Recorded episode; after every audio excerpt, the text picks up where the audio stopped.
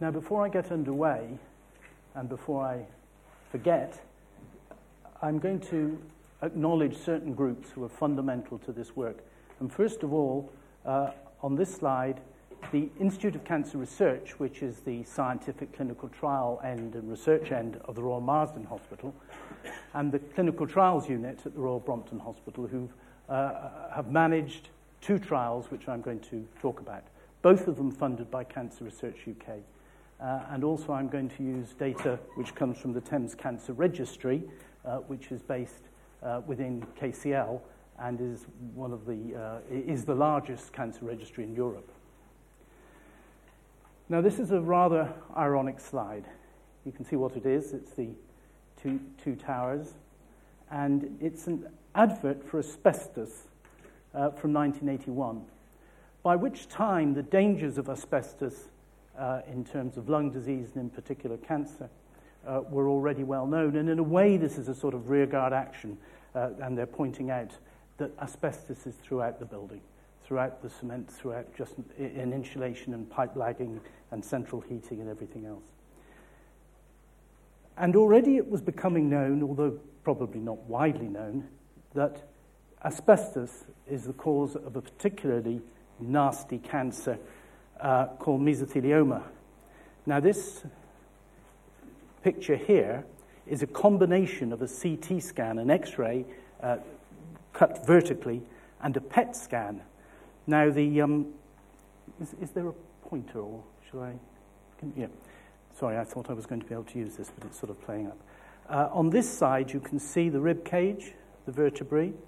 These are the shoulders, the neck, the liver, and so on. So this is a lung, and this is the lung on the healthy side. On this side, this bright light is a PET scan, which shows up an area of high metabolism, which is the cancer. And you can see it's very extensive surrounding and encasing the lung, and that's mesothelioma. Now, this is a complicated slide that I'll take you through, uh, but it shows the relationship between asbestos and mesothelioma. Along the bottom here, you can see from 1900 up to predictions going into 2040, 45, and so on. This line, this yellow line, is the uh, amount of asbestos that people were exposed to in this period through the 1940s and up to about 1980. Uh, and the bars show the imports. So that is asbestos peaking as a very valuable material in building, declining and being effectively banned and highly regulated. Then, following, and the lag time is over 40 years, these green spots are uh, deaths from male deaths, and that's the majority, from mesothelioma. And the purple line is a prediction of, of uh, how that's likely to be followed. So we found ourselves uh, 15 years ago uh, seeing that rise and knowing that we had ahead of us a lot of patients coming to us with mesothelioma. Now, I was working at Guy's Hospital at the time, and that serves communities with the highest mesothelioma rates in Great Britain. And you can see the dark blue areas around uh, the Clyde and Tyneside, which were shipbuilding areas and industrial areas, the Plymouth and Portsmouth naval dockyards, and that area of London where Guy's Hospital is, uh, is the site of the old uh, docks, the commercial docks, but also the naval dockyards down the Medway, and those patients came to us in increasing numbers. The question for us as surgeons was what could we do about it? Can we cure mesothelioma? Well, attempts had been made by very radical operations to do this uh, in the 70s. And if you look at this uh, area here, you can see that this is a very extensive, massive disease, and to clear it, uh, you have to, or the way it was done, is to remove the whole of the lung on this side, but also the membrane around the heart, which is the pericardium, the diaphragm, uh, strip off the pleura from the chest wall, and even then, uh, would you really clear it? Well, uh, initial operations were hazardous, there were high death rates, the cancer came back very quickly, but it seemed later on that if it was combined with chemotherapy, uh, there were better results. And then adding in radiotherapy, people began to claim that they were able to get longer survival and maybe even cure it. Uh, and this was the sort of thing we were exposed to at the time. I would have to tell you there were reservations about this uh, in Britain, and British surgeons didn't take it up with great enthusiasm, but elsewhere it was adopted. And we reached a situation where there were publications claiming good results. Our patients wanted to know why we couldn't offer it and were raising the money to go abroad, persuaded by this sort of highly personalized information. Well, faced with that dilemma, we wanted to know what we should do. And the first task was to seek the evidence, which we did by formal systematic review, and that was published in The Lancet in 2004. It seemed to us that these were all retrospective studies, relatively small groups of patients, selected, reported by enthusiasts, and in all cases, the patients had completed their uh, various multimodality treatments, very often two or three treatments on top of each other. And we did not believe we could see evidence that the surgery was effective amongst uh, that selected uh, group of patients having multiple uh, treatments. So we argued the case for a trial, which we published in the BMJ. Now, to cut a very long and arduous story short, we'll cut to the report of that study, which came out uh, in the Lancet 2011, last year. Now, this is a standard way of displaying survival data if you're not familiar with it. Uh, there's the passage of time along the bottom six months, 12 months, 18 months. And then in percentage, the proportion of patients surviving. And this was a quite small study. There's only 50 patients in total depicted here in, in two groups. So each downward notch is the death of a patient as they go from all the patients entering down here to 18 months.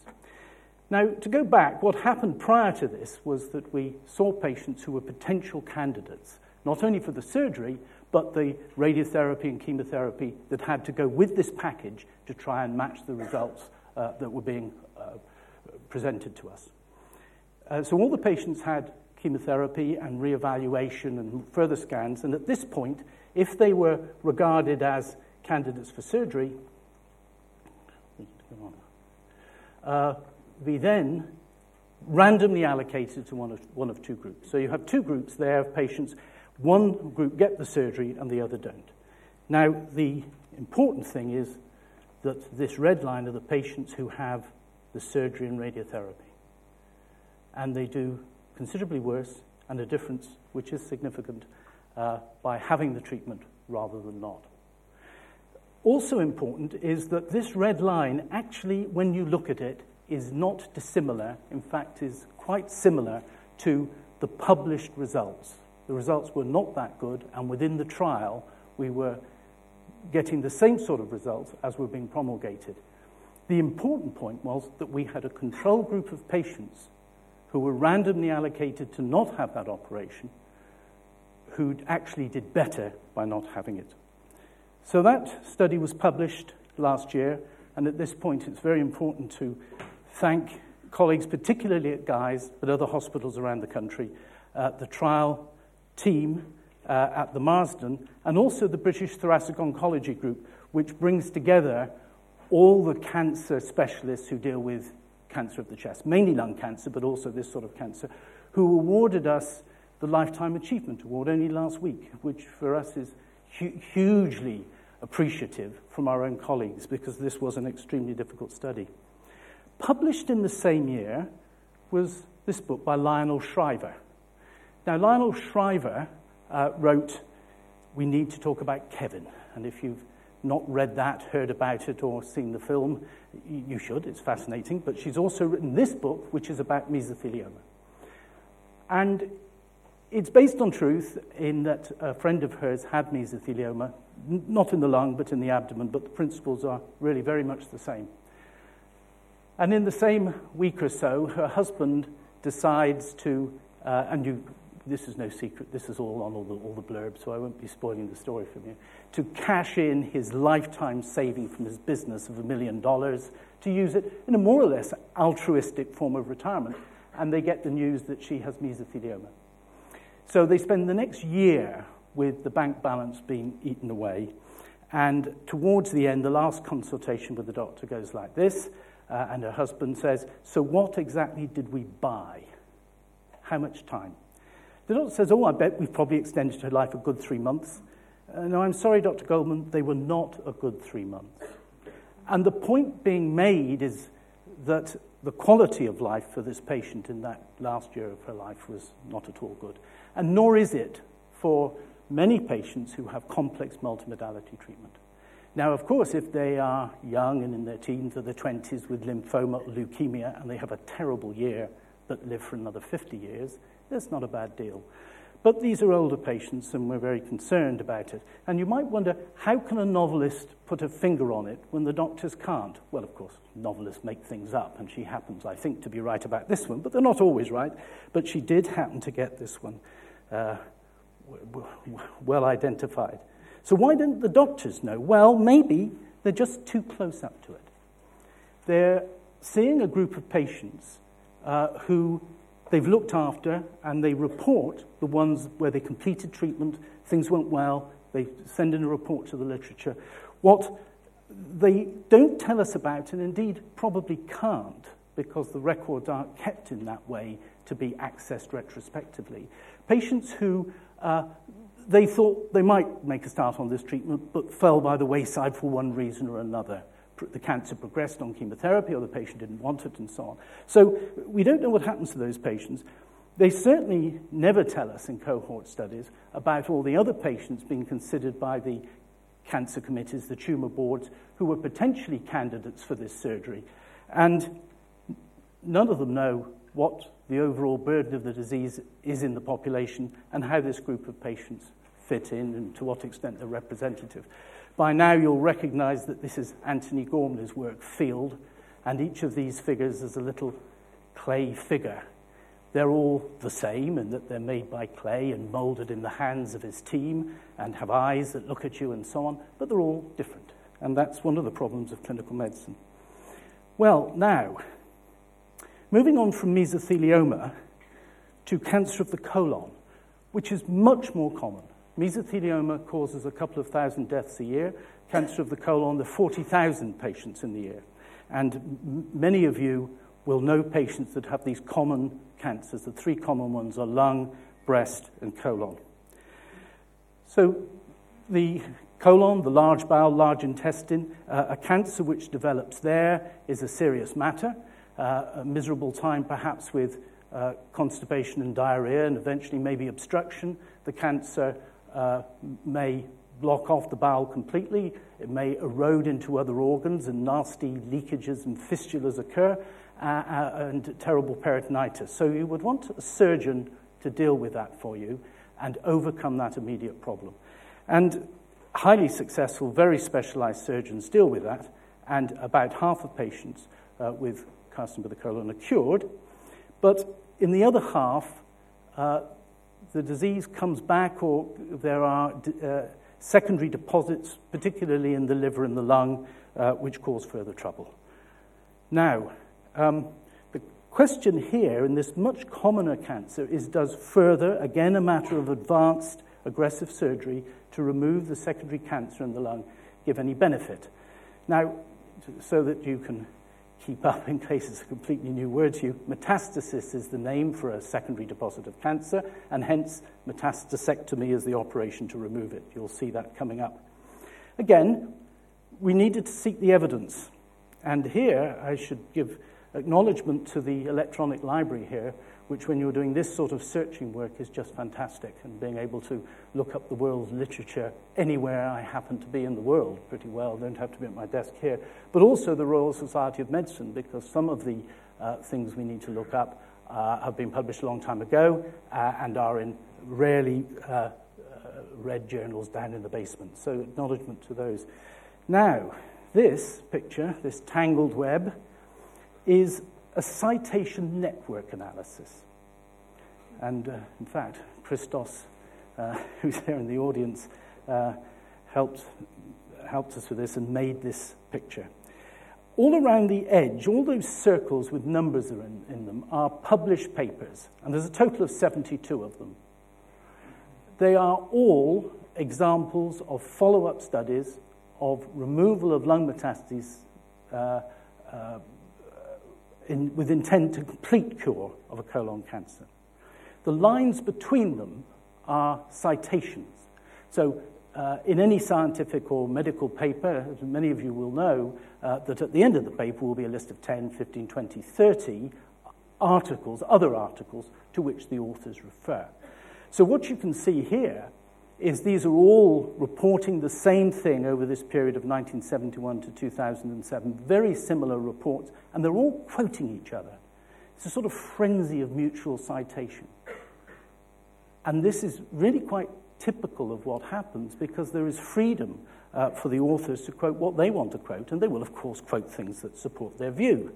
But out on the edge here, uh, there are these four, which are papers who don't agree with them, but they don't get much of a look in. Now, here's one, for example, um, and this was written by this man, Torkel Åberg, in 1980, and he asks Is this effect fact or fiction? Because he says it's been assumed in, the, in all these papers, assumed, implied, or claimed that were it not for the operation, survival would be nil. And he says, well, is that true? Um, would some of these patients have survived? Is it as extreme as, as that, that they're all cu- the ones who survive are cured by it? Now, he's a, a, mainstream surgeon, thoracic, cardiothoracic surgeon himself, uh, worked in Uppsala, and was the secretary for years of our European Association, and he was the president before me, so I know him very well. And he wrote this a long time ago. So we took that question and we had a look at it, and this is work done by CORU, particularly by Martin Utley. Now, here again, you've got one of these graphs, and uh, the purple line is of patients with colorectal cancer who, at the time of presentation, have metastases, and that is their survival. Um, uh, in data from the Thames Cancer Registry. And there at 60 months or five years is the typical time when people report survival data. Five year survival data is a pretty typical number to give for cancers, and it's 40%. Well, first of all, it isn't zero. It happens to be 10% at five years, going down to about 5% later. But still, this would be a good gain if it were all attributable to the surgery. But there are a couple of problems with that comparison. In that uh, network analysis that we did, we did a formal systematic review of 51 reports from which we could get data, 3,500 patients, and overall, fairly consistent message, but 40% survival at f- five years. But the patients didn't have their operation at the same time as the colon cancer. On average, it was three years later. So in fact, that steep declining part of the curve is to some extent irrelevant in this comparison because to enter this group of patients with a 40% survival, they have on average already been free from dying uh, for three years. So the bit of the curve that's more relevant is that flatter bit. But there's a bit more to it than that. Um, those purple line patients are ones who had metastases right at the outset. But most patients who have this surgery looked as though they were cured at the beginning, and the metastases come back later. Now, the stages, the blue line are patients with the least severe invasive cancer at the time of operation, and on down, ones that go through the wall of the bowel, ones that are tending to spread out into the tissues, and only the ones in the purple line already have spread. So if you now make a comparison, uh, taking a, a, group of patients which are similar in that respect to the ones in the series, it looks rather different. So now you reset to zero, and that's the shape of the curve. Now, they're similar in only two respects that there has been an interval before the metastasectomy was performed, and they have the same sort of mixture of severity of the primary cancer. They may be different in many other ways, uh, but it certainly gives you a very different picture of the comparison, which is implicit in those 72 papers which I showed you, and goes largely unquestioned. Martin and the, his co workers doing that with us looked at two papers for, for this, and they're big populations of patients, both about 150. They both had this 40% five year survival, um, one from uh, America and the other one from Japan, and published in the time when there was this great flurry of activity in this trauma, form of surgery then, during the 1990s. And for both of them, if you look at a group of patients from the Thames Cancer Registry who resemble them, at least in those two respects, uh, quite a lot more are, are alive than the nil, which is assumed. So we have a problem uh, how to find out what might have happened to these selected patients within these studies who appear to do well if they had not been operated on, uh, very much as I showed you for mesothelioma, where we've actually done that study. Now, the question is is this survival rate, are they attributable to surgery? Did the surgery cause them to be alive? Or were there features of those selected for surgery? It's the selection for surgery which is the effect. Now, there are two favorable features which we're able to get out of those papers. Uh, the number of metastases, and usually the paper will say whether there was just one, three, eight, many, usually one, two, and three. That's the typical sort of thing. And they will also know the interval, and in study after study, favorable features of fewer metastases and a longer interval. Now, this is a way of thinking about that, a form of thought experiment. And here there are 300 little people, of whom uh, 25 are green, and that would, that's 5%. And they are, say, natural survivors who would come out of the Thames Cancer Registry and be alive and they're scattered in amongst them. But now we've done a bit of sorting out. Um, those down on the bottom have many metastases and then upwards single metastases. And along the other direction, they go from very short intervals to longer intervals. This is just made up, just a way of thinking about it. But that's exactly what you do because these are the features on which patients are selected for this form of surgery. Well, if you then operate on the ones in the top corner, which is about 8%, in reality, the number of patients selected are less than that. They're down around 5 4%. So this is sort of being generous. But just supposing um, uh, 10 of those 15 natural survivors are amongst the 25 that you've selected for surgery, you would get your 40%.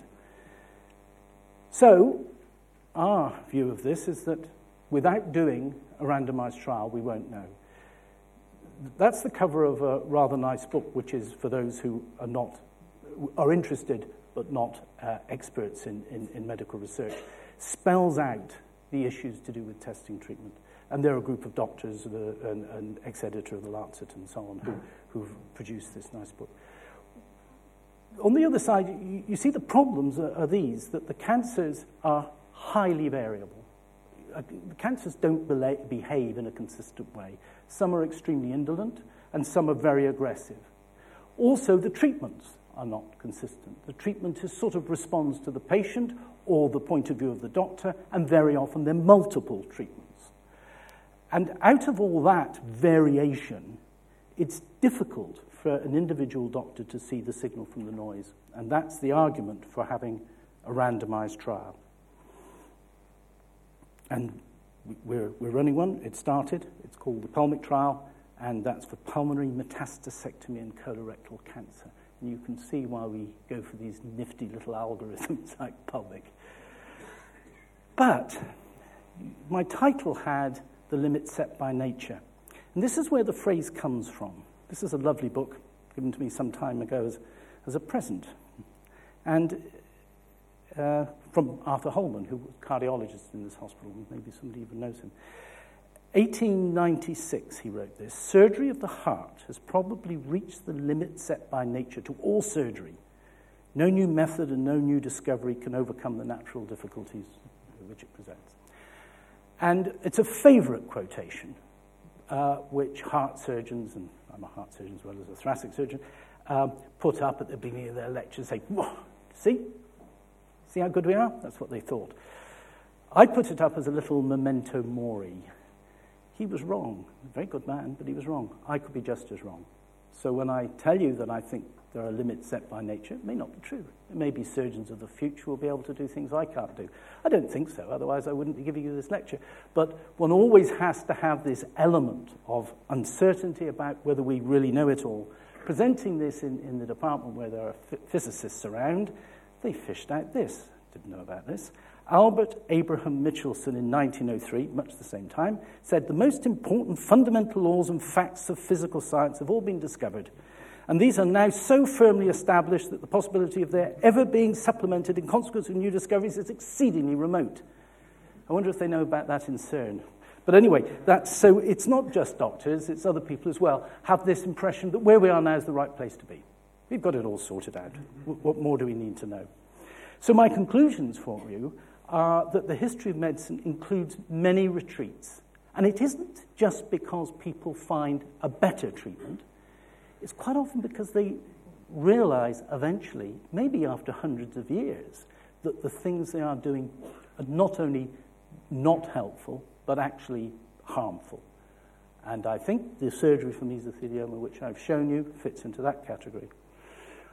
Also, doing more, wanting to be seen to be active, may not be better than doing less. There are times to just back off and do less. Very, very hard, and that's hard for uh, patients and for doctors uh, to, to, face. But with secure knowledge, you can at least give a, a, a firm view that less is better than more. And also, the questions become more and more complicated. There are things uh, in, in medicine which are very clear cut. If you have a cataract and a skilled eye surgeon operates on you, you can see. Uh, if you have an extremely arthritic hip and a good orthopedic surgeon looks after you, you can walk. But when you've got diseases of very varying progression uh, and with multiple treatments, it's much uh, more difficult to see that. And just because questions are complicated doesn't mean we should give up or, or try to make it up as we go along. We need plain answers. And that's why some of these trials are actually very simple. They're pragmatic trials. We'll do this and we'll do that, and the decision will be made at random. So, finally, thanks to many colleagues uh, who've contributed to these studies, and to many colleagues who haven't necessarily agreed with me as I've gone along debating these things, because the process of arguing to and fro helps clarify what the real issues are. So, I'm grateful to them too but also to many past, present, and future patients willing to be treated within trials. And we're grateful to them, but also I think it's worth noting that there should be some sense of duty in that, because the good treatments that we give now rely on patients previously who were willing to go into studies. To have studies for the future re- relies on people to willingly go into studies now. And of course, they should be protected by good regu- regulation and good science and not reckless experimentation. But without people being in studies now, we will not know for the future. So thank you very much.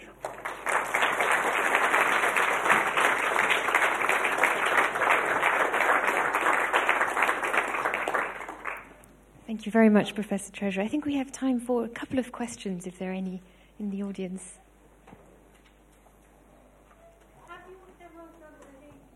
There's a microphone coming your way. There's a microphone coming, yes. I, I can hear you, but it's so that the, it's recorded and so on. Have you ever done any research as to whether surgery without chemotherapy and radiotherapy are successful?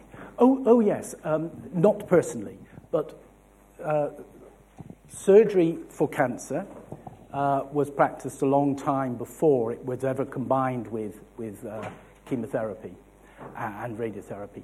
And if you have a cancer which is located in one place, in my case it's lung cancer, and it's well within the lung, hasn't yet spread through the blood or the lymphatics, and you take out that portion of the lung, you can cure the cancer completely.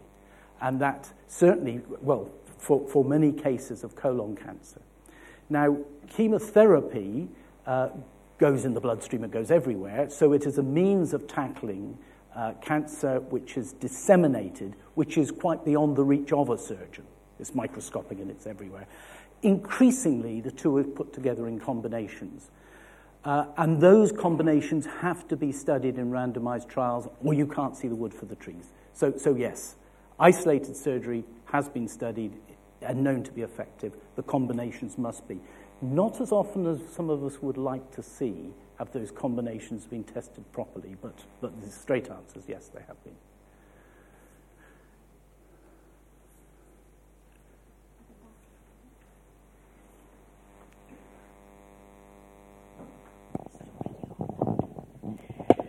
Um, do you think that meat and the consumption of meat contributes to the acquisition of cancer? Because um, I've noticed that vegetarians, when they sort of get older, they don't seem to get um, any or as many incidents. I, and, and eating fruit and vegetables isn't just a sort of merry line, but is uh, yeah. contributes to good health and exercise. I, I can't give you a clear answer to that. Uh, the best understanding of cancers are, just as I showed you, asbestos and mesothelioma are linked, but so is smoking.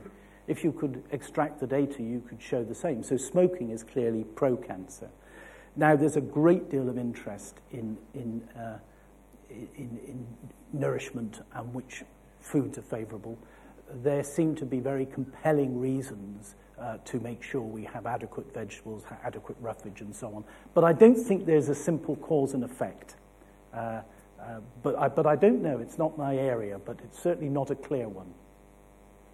Certainly, do you think um, exercise, for instance, daily exercise, like certainly sort of daily exercise and swimming and all that sort of thing on a daily basis, that must help keep the body uh, exempt from such things? Well, I think it keeps the body fit, but there's, there's no real reason to think it spares them cancer. I think it's quite important to not be. One of the things that goes that I don't like to see with cancer patients is a sort of you brought it on yourself attitude.